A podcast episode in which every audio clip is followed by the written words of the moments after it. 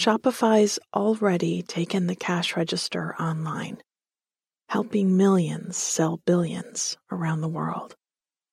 But did you know that Shopify can do the same thing at your retail store?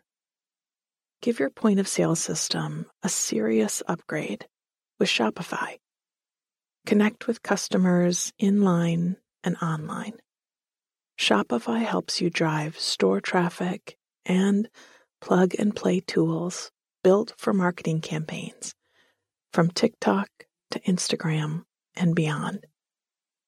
Get hardware that fits your business. Take payments by smartphone, transform your tablet into a point of sale system, or use Shopify's POS Go mobile device for a battle tested solution. Sign up for a $1 per month trial period at shopify.com slash nothing much, all lowercase. Go to shopify.com slash nothing much to take your retail business to the next level today. Shopify.com slash nothing much. Welcome to Bedtime Stories for Grown-ups, in which nothing much happens. You feel good, and then you fall asleep. I'm Kathryn Nicolai. I write and read all the stories you hear on Nothing Much Happens. Audio engineering is by Bob Wittersheim.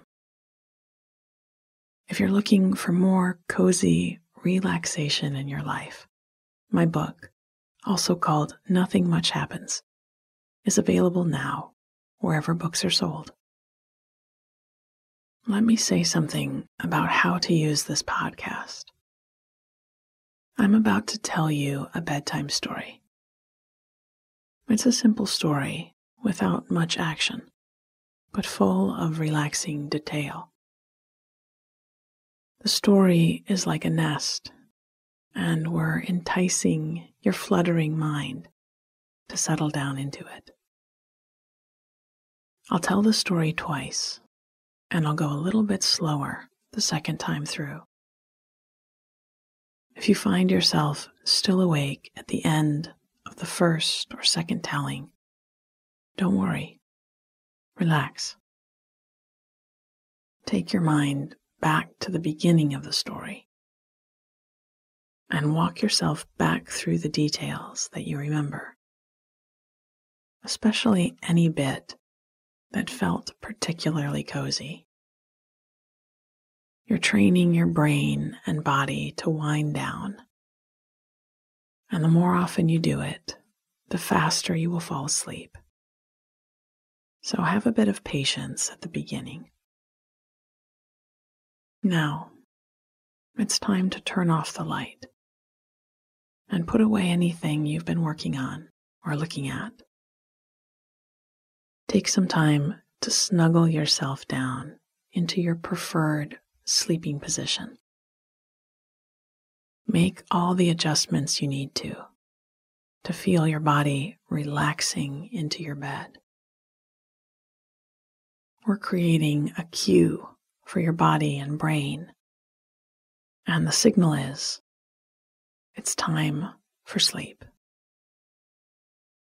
Now, Let's take a deep breath in through the nose. And then a soft sigh from the mouth.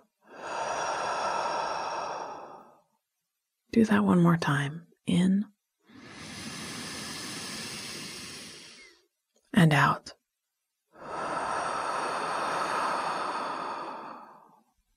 Good. Our story tonight is called closing up shop. And it's a story about a bookshop at the end of the day.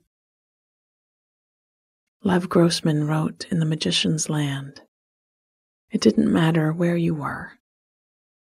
If you were in a room full of books, you were at least halfway home. If that feels true to you, then this story is for you beyond the friendliness of the company of books.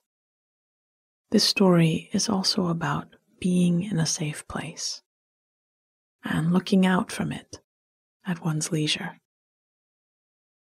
And the lovely feeling of anticipating something nice. Closing up shop. It was just a few minutes till six, and the shop was empty.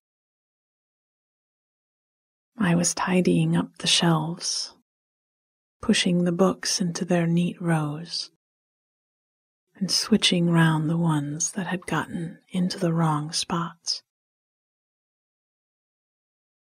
I cleared up the counter, setting a stack of bookmarks neatly by the register, and locked it. Our little shop had been busy today, but now it was finally empty and time to flip the open sign to closed. It was a small shop on a busy downtown street in an old building with wide plank wood floors, tall coved ceilings, and old wrought iron chandeliers. We had a long counter along one wall that had been there since the place was a hardware store a few generations back, and a wall of windows looking out to the street. We had, in our little place, a few cozy reading nooks with stacks of pillows and illustrations pinned to the walls. You could even bring a cup of coffee in if you promised to be careful. And we had several customers who spent their lunch hour quietly sipping and turning pages and sometimes taking surreptitious bites out of sandwiches or apples from their pockets. We didn't mind. They loved books. That was good enough for us. One of the nooks was set into the front window of the shop, a sort of booth with a wood paneled top so you could hide a bit, but still look out and watch people on the street coming and going. There were maps in there that could be pulled down from its ceiling and stared at. Some were of Africa and Europe and cities in Japan but there was also a map of Middle Earth and the Hundred Acre Woods, and one hand drawn attempt at Fillory. You know you've picked up a good book if there is a map in the front of it. It was generally agreed upon by staff and clientele that this was the best seat in the house. And although it was rarely empty, folks respected its specialness and didn't hover waiting to claim it. First, I locked the back door. An old, heavy wooden door that was as old as the building, with panels and a few panes of wavy glass. I turned the lock and pulled the shade down. I turned off the lights through the back hall and restrooms, pulled the office door shut, and went to the front door. It was thick and heavy too, but it had a screen door that we used whenever it was warm enough, so that a bit of fresh air mixed with the scent of the books. As I closed them up and slid the bolt, I smiled up at the bell above. I loved to hear it ring in the morning as my first customers came in. But I liked closing up at night, knowing it wouldn't ring again for a bit. I stood, leaning against the door for a while. This was a nice time of day for people watching, and the spring sunlight was making them blink and smile on their way home from work and school. The shop was quiet while I watched. We didn't play music because we thought of ourselves as more of a library than a meeting place with books. So all I heard was the clock ticking and the muffled sounds from the street. Admittedly, I was making this moment last a bit. I was making myself wait. I loved selling books, being surrounded with them and talking about them. But I also loved being alone and reading. And at the end of the day, that's what I did. So I was enjoying the anticipation.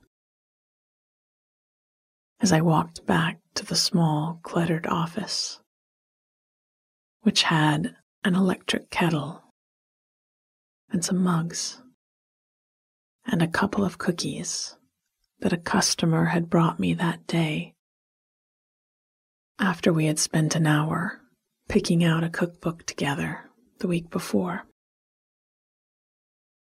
I flicked the switch on the kettle and pushed the boxes of tea around, finally choosing a box of cinnamon chai.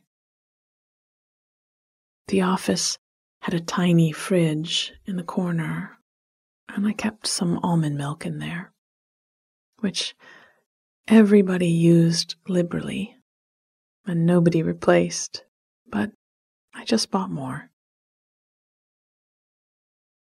I stirred some sugar into the milky tea and picked up my packet of cookies and my book and went to the window seat. I was about to begin the second book of a series. I'd loved the first book and waited for over a year for the volume that was now in my hand. You can only read a great book for the first time once. So I was leaning into the anticipation. I took my time settling in. I had to find the right spot for my tea and set the pillows up at my back. I pushed off my shoes and stretched my legs out long over the seat. I sipped my tea and looked out the window for a while longer. I set my cookies out beside me and drew a slow, deep breath in. I sighed it out. And opened my book. Closing up shop. It was just a few minutes till six, and the shop was empty. I was tidying up the shelves, pushing the books into their neat rows, and switching round the ones that had gotten into the wrong spots. I cleared up the counter, setting a stack of bookmarks neatly by the register and locked it. Our little shop had been busy today, but now it was finally empty, and time to flip the open sign to closed. It was a small shop on a busy downtown street in an old building with wide plank wood floors tall coved ceilings, and old wrought iron chandeliers. We had a long counter along one wall that had been there since the place was a hardware store a few generations back, and a wall of windows looking out to the street. We had, in our little place, a few cozy reading nooks with stacks of pillows and illustrations pinned to the walls. You could even bring a cup of coffee in if you promised to be careful and we had several customers who spent their lunch hours quietly sipping and turning pages, and sometimes taking surreptitious bites out of sandwiches or apples from their pockets. We didn't mind. They loved books that was good enough for us. One of the nooks was set into the front window of the shop, a sort of booth with a wood paneled top, so that you could hide a bit, but still look out and watch people on the street coming and going. There were maps in there that could be pulled down from its ceiling and stared at. Some were of Africa and Europe and cities in Japan. But there was also a map of Middle Earth and the Hundred Acre Woods and one hand drawn attempt at Fillory. You know you've picked up a good book if there is a map in the front of it. It was generally agreed upon by staff and clientele that this was the best seat in the house. And although it was rarely empty, folks respected its specialness and didn't hover, waiting to claim it. First, I locked the back door, an old, heavy wooden door that was as old as the building, with panels and a few panes of wavy glass. I turned the lock and pulled the shade down. I turned off the lights through the back hall and restrooms, pulled the office door shut, and went to the front door. It was thick and heavy too, but it had a screen door that we used whenever it was warm enough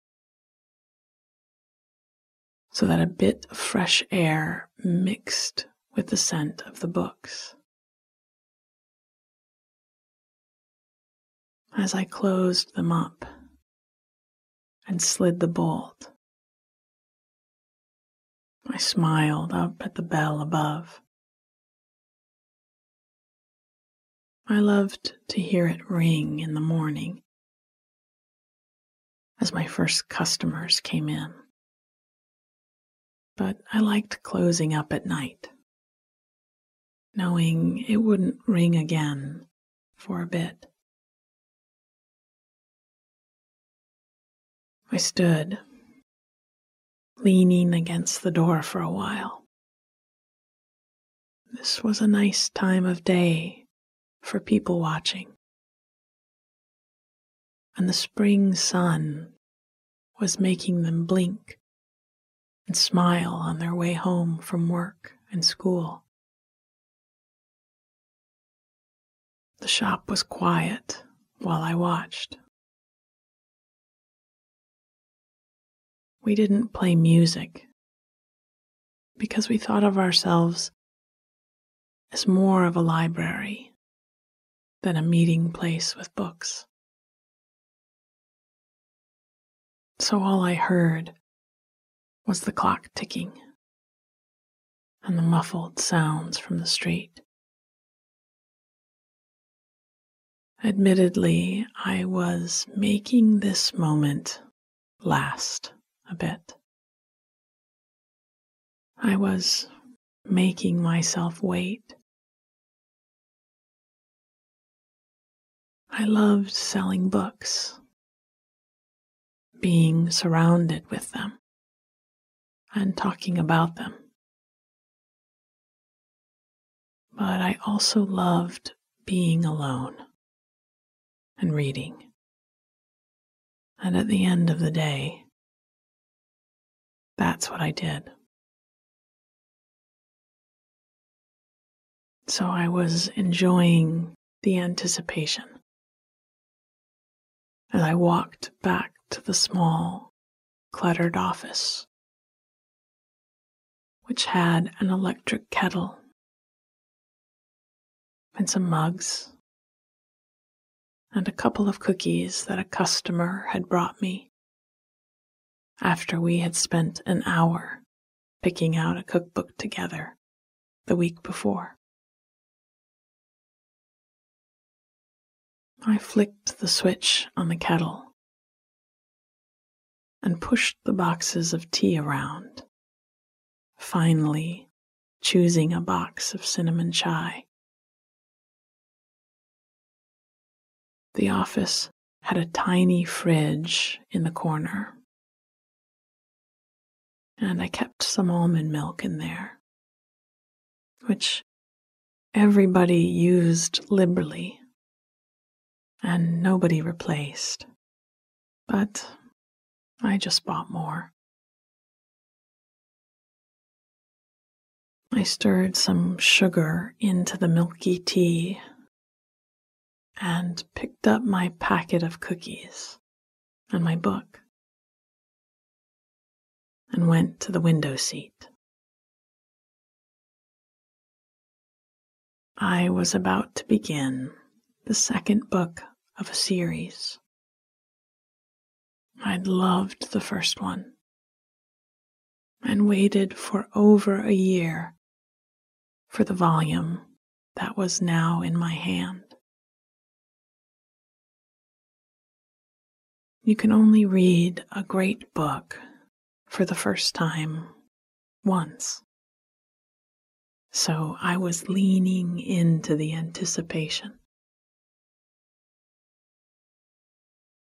I took my time settling in. I had to find the right spot for my tea and set the pillows up at my back. I pushed off my shoes and stretched my legs out long over the seat. I sipped my tea and looked out the window for a while longer. I set my cookies out beside me and drew a slow, deep breath in. I sighed it out and opened my book. Sweet dreams.